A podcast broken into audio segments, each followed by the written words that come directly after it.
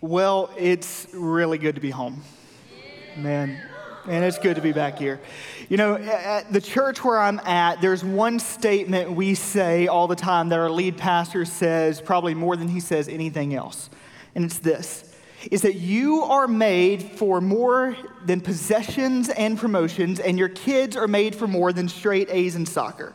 Guys, every one of us is living for something, and sadly, many of us are living for the American dream, and we believe that's the end all, be all of life. But the question I have for you today is what if God wanted to do more in you and through you than you could have ever imagined? You know, when I was sitting here, well, this part of the building wasn't here. When I was sitting back there, uh, I would have never imagined what God would do in my life, how He would lead me, how He would guide me. Man, I, I, I talked with Adam up here a little bit ago. I was like, man, just pray during this sermon that I don't bust out in tears because I've been like bawling like a baby up here just seeing how good God is.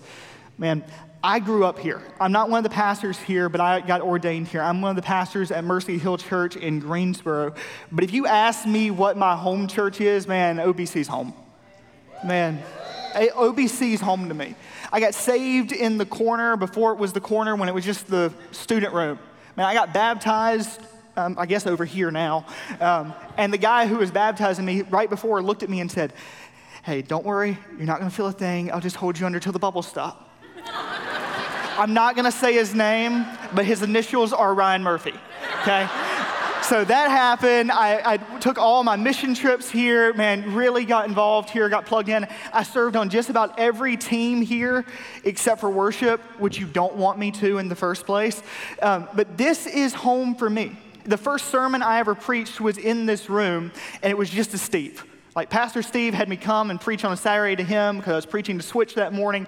So he sat like halfway back with just a yellow notepad taking notes. That's intimidating. So if this bombs today, you can blame him because I learned everything from Pastor Steve. I'm kidding. Uh, man, I am just so glad to be here, and I'm so thankful for you and the impact you have had on my life, whether or not you realize it. Um, if you've got your Bibles, today we're going to be in Ephesians chapter 4, verses 1 through 16. Adam, you better start praying, man. Uh, and today we're going to see that God is on the move in and through you. Man, Ephesians chapter 4, verses 1 through 16. And today we're going to see that God is on the move in and through you. Let me give you some context here for the book of Ephesians. For the book of Ephesians, Paul is writing to the church in Ephesus and encouraging them and challenging them in their faith. And in the first three chapters of the book of Ephesians, Paul explains the gospel, and then he gets to one of my favorite verses in the entire Bible, Ephesians 3:20, which says, "Now to him who is able to do far more abundantly than we could ask or think, according to the power at work within us, to him be the glory in the church and in Christ Jesus throughout all generations, forever and ever. Amen." I mean, when I think about this verse, I think about what God is doing here at OBC the way God has moved here in incredible ways and continues to. I've been here since 2010 and seen the way God has just man, blown the roof off this place, the life change that's happened here, the people who have been involved here, and just what God is able to do.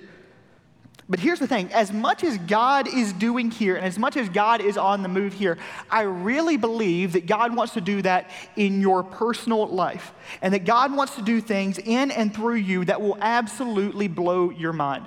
So today, that's what we're going to unpack from Ephesians chapter 4. So, Ephesians 4, verses 1 through 3.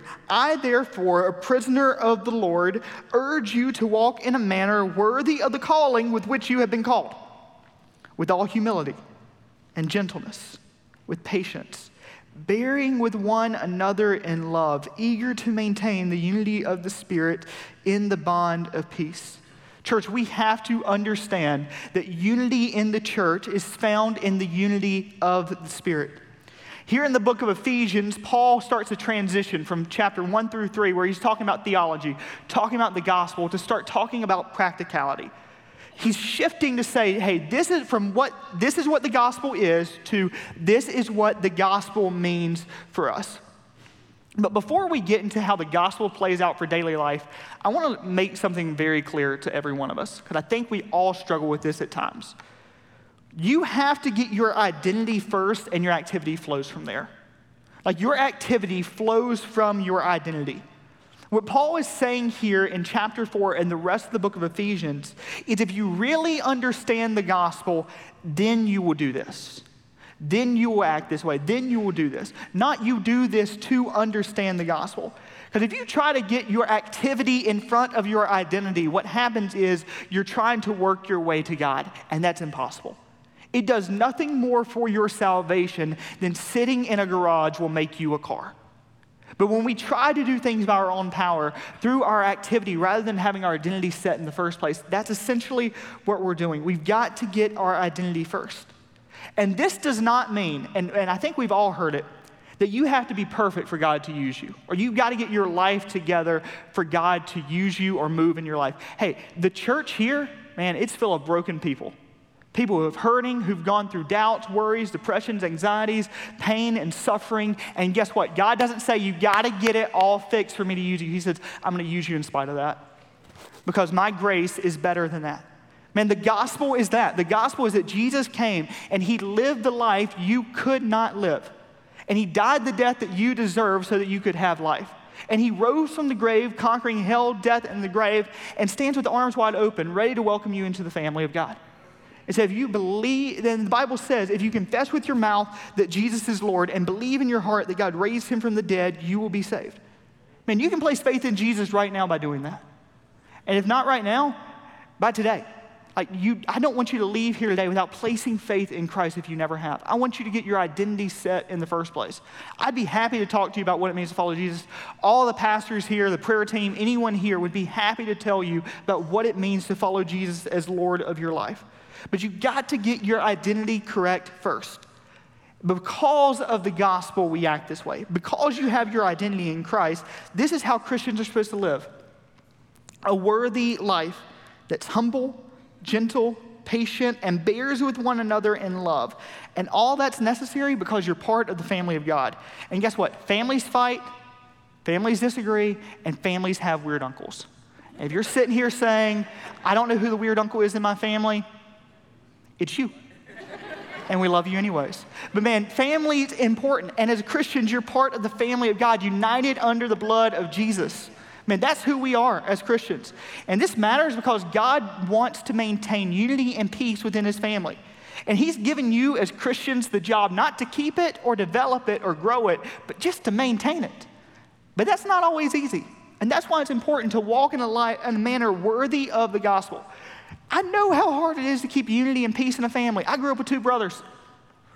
And one of my brothers ran me over with a golf cart one time because he didn't like something I said. And the other hit me with a brick because I ate, ate the last fudge round or something like that. And growing up with two brothers, you understand what it's like to try to keep peace and try to keep unity. But in the church, man, I really hope we ain't running each other with golf carts uh, running each other over with golf carts. But the way we keep unity in the church and peace is by living a life worthy of the calling to which we've been called a humble life, a quiet life, a life that is service, gentle, patient.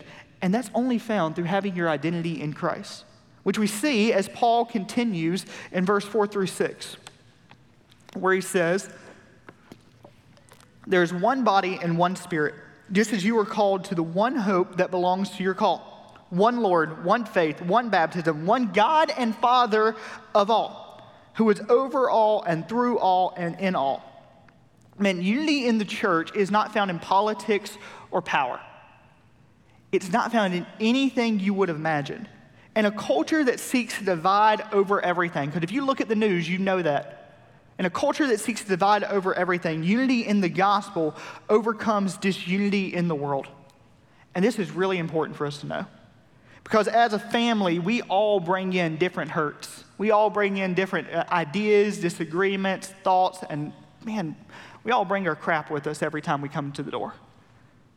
And as a family, unity in the gospel is central because we're bound together by the, blood, by the blood of Jesus. And think about what it speaks to a lost and dying world when they look in the church and see something dramatically different in the world. When they look at the church and see people who love one another, who bear each other's burdens, who care about the community, who care about the orphan and the widow, who care about the one who's hurting, who's reaching out to the community to provide meals for the hungry, clothes for the unclothed, and seeing what it's really like to care for people from womb to the tomb. But this unity only comes through the gospel. And Paul continues and says this, verse 7 through 13. But grace was given to each of us according to the measure of Christ's gift. Therefore, it says, when he ascended on high, he led a host of captives and he gave gifts to men.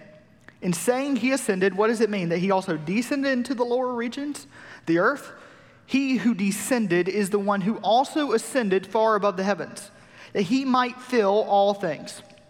And he gave the apostles, the prophets, the evangelists, the shepherds, and the teachers to equip the saints for the work of ministry for building up the body of Christ until we all attain to the unity of the faith and to the knowledge of the Son of God, to mature manhood, and to the measure of the stature of the fullness of Christ. And, Christian, you have been given a spiritual gift and you did nothing to earn it. It's something God has just given you, a gift you have freely been given. And as a Christian, you are gifted both for God's glory and your good. God has given every Christian a spiritual gift to those who have placed faith in Christ to be able to walk in the calling to which He's called you to. When God fills you and gives you a spiritual gift, it allows you to experience Him not just working for you, but in you and through you. Listen, a gift is something you'll enjoy and thrive in. But a gift, your spiritual gift, is different than a talent.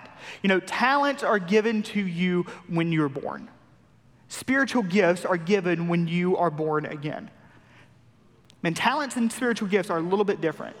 Like talents were given when you're born, spiritual gifts are given when you're born again. And figuring out how God has wired you and what your gift is may be super easy. Like Kevin Bedard. Like, dude has the gift of encouragement. If you've been around him for about five minutes, you know Pastor Kevin, KB, has the gift of encouragement. So I was on the Baltimore trip helping lead it a couple of years ago, and we were dealing with some crazy things. Um, and I was just frustrated, irritated, and you could just tell I was not having a great day.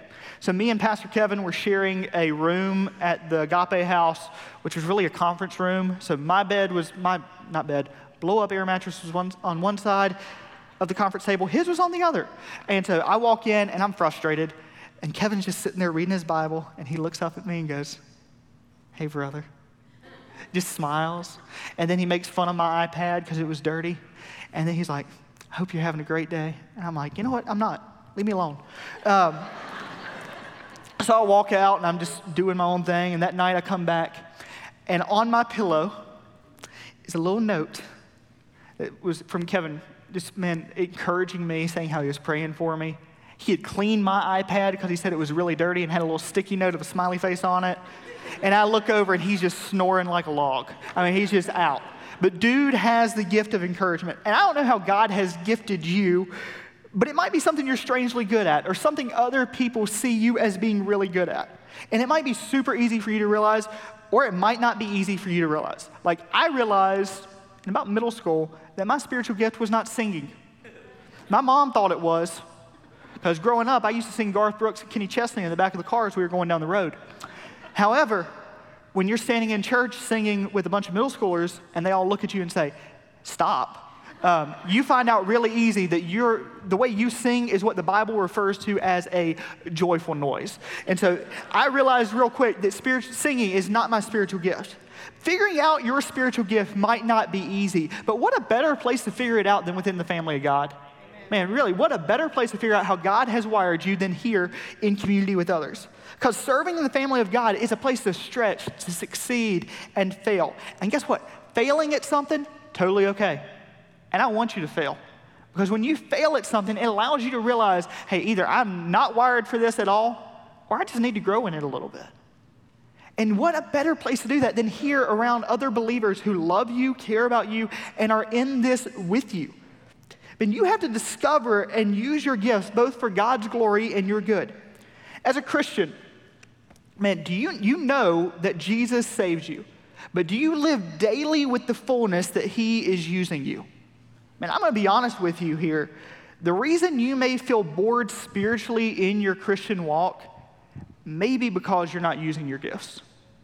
It may be because you're not living daily with the fullness that God is the one pow- empowering you through the Holy Spirit.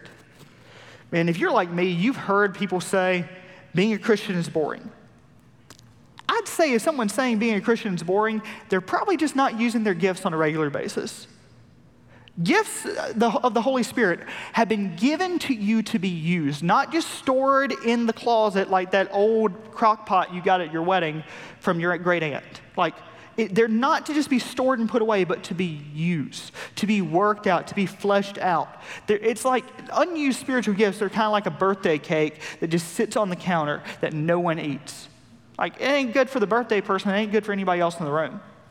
But that that's kind of what it's like when you have a spiritual gift and you're just not using it. It's just sitting, sitting idly by and it's no benefit for you when God's empowered you with it. You know, you have to develop in your spiritual gifts. You have to use them like a muscle. And guess what? As you're growing in your gifts, God is maturing you into the image of Christ. As you're serving and using the gifts and calling God has given you, grows you to be more like Jesus. And that's really what a lot of this passage is talking about. Man, but before we continue talking through this, I want to have a quick sidebar about verse 11 and 12, which says, And he gave the apostles, the prophets, the evangelists, the shepherds, and the teachers to equip the saints for the work of ministry, for building up the body of Christ. This might rub some of you the wrong way. And if it does, you can email me at stevegriffith at osbornbaptistchurch.com man, God has given from this text the apostles, the prophets, the shepherds, the evangelists, te- teachers to equip the saints for the work of the ministry. Now, the apostles and prophets were given to the first century church to help them get their, get their going, help them get, get rolling, and their gifts ceased. Right? They were foundational gifts for the church. But the work of the apostle and prophet of, of, of proclaiming God's word to the church continues through the pastors in the church. Now, there are evangelists, like people who are super gifted at sharing the gospel, like think Billy Graham. But God has also given shepherd teachers. I, I think of it shepherd and teacher as one word because in the original Greek, the two words are connected and are basically one word. But we also refer to these, the shepherd teachers, as pastors. Man, they've been given to the church, and let me make this clear not to do ministry.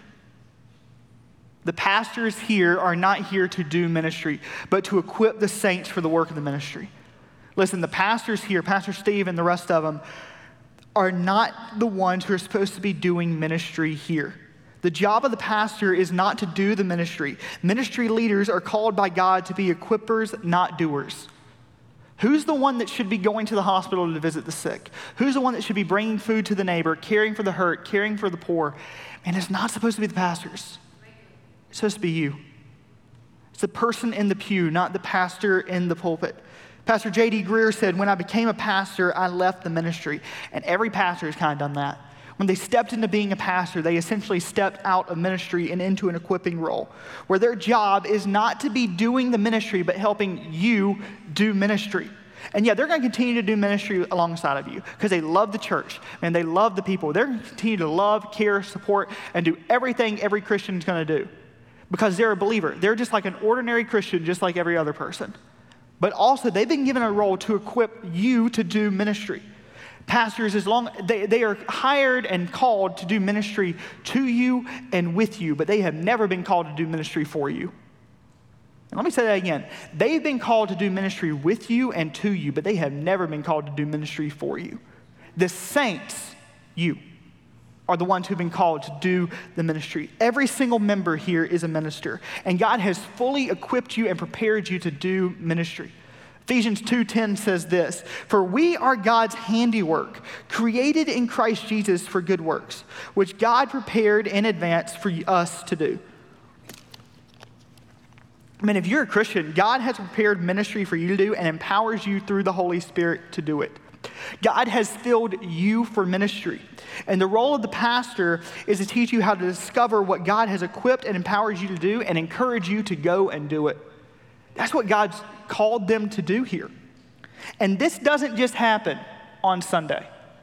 Ministry isn't just a Sunday thing, it's 24 7, 365 every day of the week. That's what God has called you to do. But when you're here and you're serving on the weekend, that's a major part of how you grow, how you mature in Christ, how you use your spiritual gifts. But if all you're doing, and let me just and let me just lay this out. If all you're doing is just coming here every single weekend and just attending, you have got to understand that this, this gathering right here isn't the game. Like in football, this ain't the game. This is the huddle where you get the play, you're encouraged, empowered, and you're sent to go play the game. And you're not called to just sit here every week and just enjoy the huddle. But sadly, many churches in America are like huddles where they never get out and run the play. They come here every week and hear the pastor preach the word and encourage them and tell them, hey, this is the play. And instead of going and run it, they stand to the sideline and say, man, pastor, no one, no one calls plays like you. Man, that play that you just called, man, it made the hair on the back of my neck stand up. You're the best play caller there ever is. And, they, and then they sit there and analyze it all week, but they never run the play. They never do what God has called them to do. Guys, you got to run the play. You got to use what God has called you to do and called you to be outside of this church. And Paul says this is extremely important because of verse 14. So that we may no longer be children tossed to and fro by the waves and carried about by every wind of doctrine, by human cunning, by craftiness in deceitful schemes. You got to run the play because you got to grow up. There are people in churches all throughout America who have been baby Christians for 30 years. Baby Christians for 30 years. But there are people who have been Christians for five years who are older Christians in their walk because they plugged in, serve, and grow in their faith. And but there are those who every week are comfortable just being lifelong baby Christians who never want to grow up in their faith. And Pastor Joby Martin of the Church of 1122 says this. He says, Baby Christians, they show up with a Bible in one hand, a dirty diaper on, umbilical cord in the other hand, saying, Feed me, feed me, feed me. I'm a baby Christian. This is where I plug in and give nothing. All I'm going to do is poo and cry. Man. And I don't know if that's you. And, and knowing this church, I would say it's may, most likely not. But man, if that hits, man, maybe the shoe fits. But it fits in churches all throughout the world where people just come in every week to hear a message and do nothing with it. But listen, if you're a new Christian or you're not even a Christian, this ain't at you. Like, plug in, get involved here, get in, like, sit here, learn, grow, develop. Like, we are excited that you're here. If you've been a Christian for a while, step in, step up. The way God is going to move here at OBC, in the community, and in the world is not primarily through the pastor in the pew, but the saint in the seat. And that's how God is going to move in this world. It's not through Steve or anybody who stands here every week, but you as you take the gospel from your neighborhoods to the nations. And because of that, you've got to understand that your gifts are for building the church. Verse 15 and 16. Rather, speaking the truth in love, we are to grow up in every way into Him who is in the head, into Christ, from whom the whole body, joined and held together by every joint with which it is equipped, when each part is working properly, it makes the body grow so it builds itself up together in love. I mean, every believer is part of the body of Christ. The Greek word for church is ekklesia, which means called out ones. And the church is not a building, and never has been. The church are the saints that are gathered together. It's you and me using your gifts for the glory of God. And we're all part of one body, one body in Christ. But everybody has different parts. And when you aren't using your gift, when you're not using your part, the body isn't functioning properly. Now, Christ is the glue that holds the body together, but every joint has a part to play. A Christian not serving and using their gifts is like a foot detached from the body.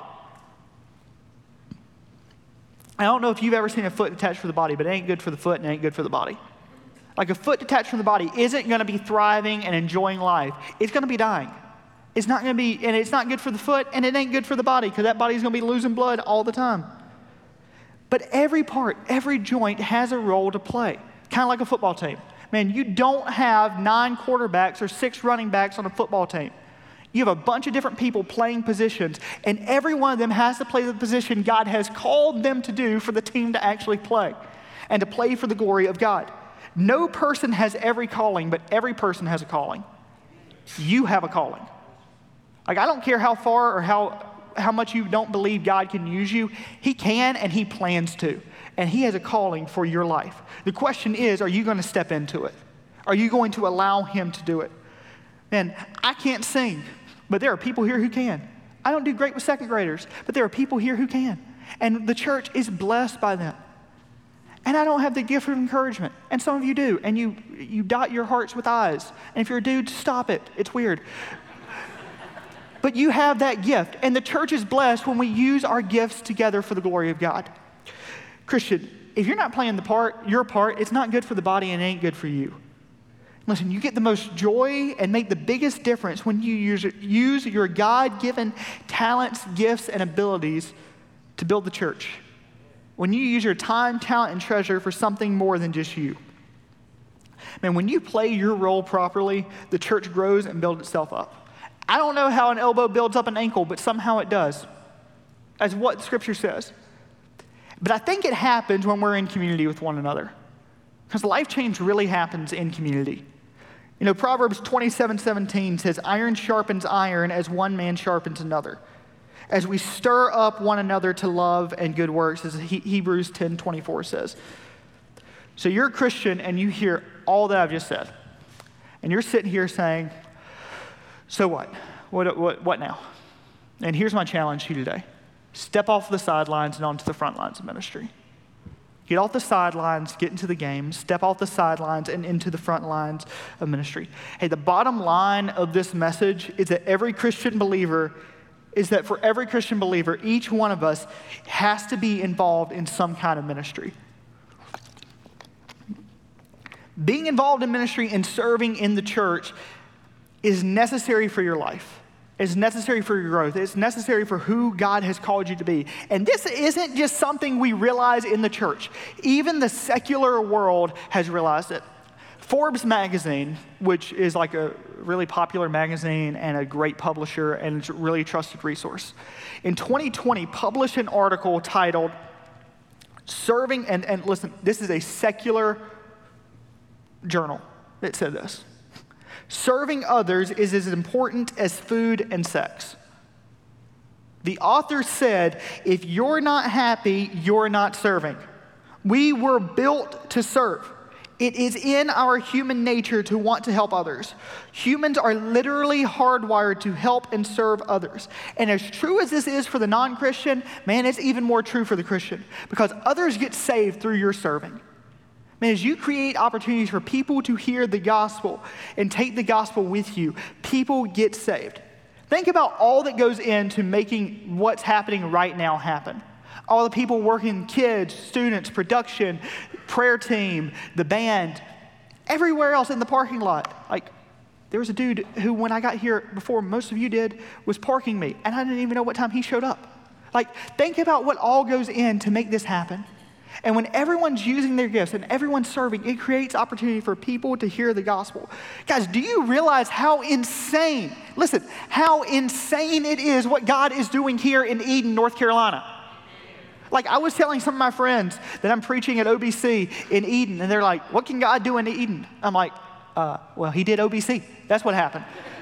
like, this is an oddity in the church world. Man, the average church in America is less than 75 people and is dying. But God is doing a work here that is indescribable, but it happens when we serve together. God is really on the move here and it's doing things when you serve. But also, God didn't just save you to have you sit here week after week. God saves you to send you, to use you here in the church, but to also use you in the world as a teacher, as a truck driver, a nurse, a student, a landscaper, a waiter, wherever you are, God wants to use you and send you from here to there, from your neighborhoods to the nations. The way he uses the way the, he uses the way you serve here and in community to grow you, train you, and do more through you than you could ever imagine. As you take the gospel with you as you go from here. And this changes your life. I have so many stories where I've seen someone's life change and their families changed and eternity changed for people because they got plugged in and God did more through them than they could ever imagine. Because they realized they were made for more than just possessions and promotions. And those are just small stories of how God is moving and will continue to. As a Christian, if you want to be great and make an impact, serve. Step in, step up. Pastor Clint Darst in Greensboro says The truly great leaders in the church are those who see themselves as servants of the one who humbled himself to the form of a servant. Heroism in the church looks like humble service. And that's what we're all called to do. Listen, my life was changed here. Not by perfect people but people who really believed that God could use them. And He did. And as much as my life was impacted by Pastor Steve, Ryan, Kevin, Jason, Layton, David, I know I'm missing names, and there's a bunch more of them, and all the pastors here. As much as God changed my life through them, you know who else influenced me a ton? People you have no idea who they are. Maybe you do, maybe you don't. And before I came out here, I was in the prayer room with the prayer team, and they were just praying over me. And I just was sitting here remembering like how God's moved in my life and what all He's done. And the people He's brought to influence me. Like Faye and May, who every year at VBS taught me what it's like to love people who aren't your family like, you're, like they're your family or Florence on the prayer team, who I used to sit beside every week at the 8 o'clock service, who taught me to pray like it matters.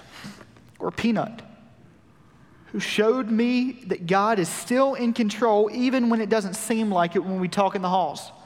Or Allison in the Switch Middle School Ministry, who showed me what it's like to have a heart that cares for the nations and a heart that cares for those who don't have opportunity to hear the gospel. Man, or Tina on a mission trip to Puerto Rico who showed me what it's like to have a heart that breaks for the things that break God's that breaks God's heart. Or Chris, who taught me what it's like to serve behind the scenes and what it means to create opportunities for people when we serve together in the production team. Or John in the Collide High School ministry, who showed me that it was that no one is too far or too late for God to use them and change their life. Or Andres, through friendship ministry who showed me how to love life and love each other. Or Pete and Tammy and OBC kids who taught me how to pray that God would do the miraculous. Man, my life was changed here, not just by the pastors, but by the ordinary person that everyone would look over who really believed that God could use them. And God can use you. Will you let Him? Man, you were made for more than possessions and promotions. You were made to trade time for impact. You want to see your life change and the lives of others change for eternity? Man, step off the sidelines and onto the front lines of ministry. God is on the move. Will you let him move in and through you? Let's pray. God, thank you for your goodness. God, thank you for the way you move for the way you lead, for the way you love, for the way you care.